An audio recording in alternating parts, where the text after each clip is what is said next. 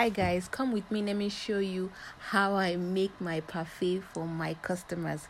First, you add a layer of yogurt and whatever fruit your heart desires. Here, I'm making use of apples and bananas.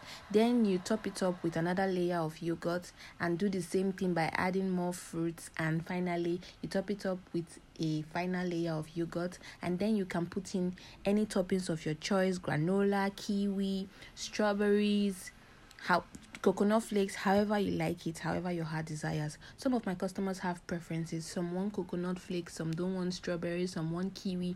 So most times my parfait don't always look alike because i make them according to customers preference. But like i said you can make use of any fruits you your heart desires and any toppings you like.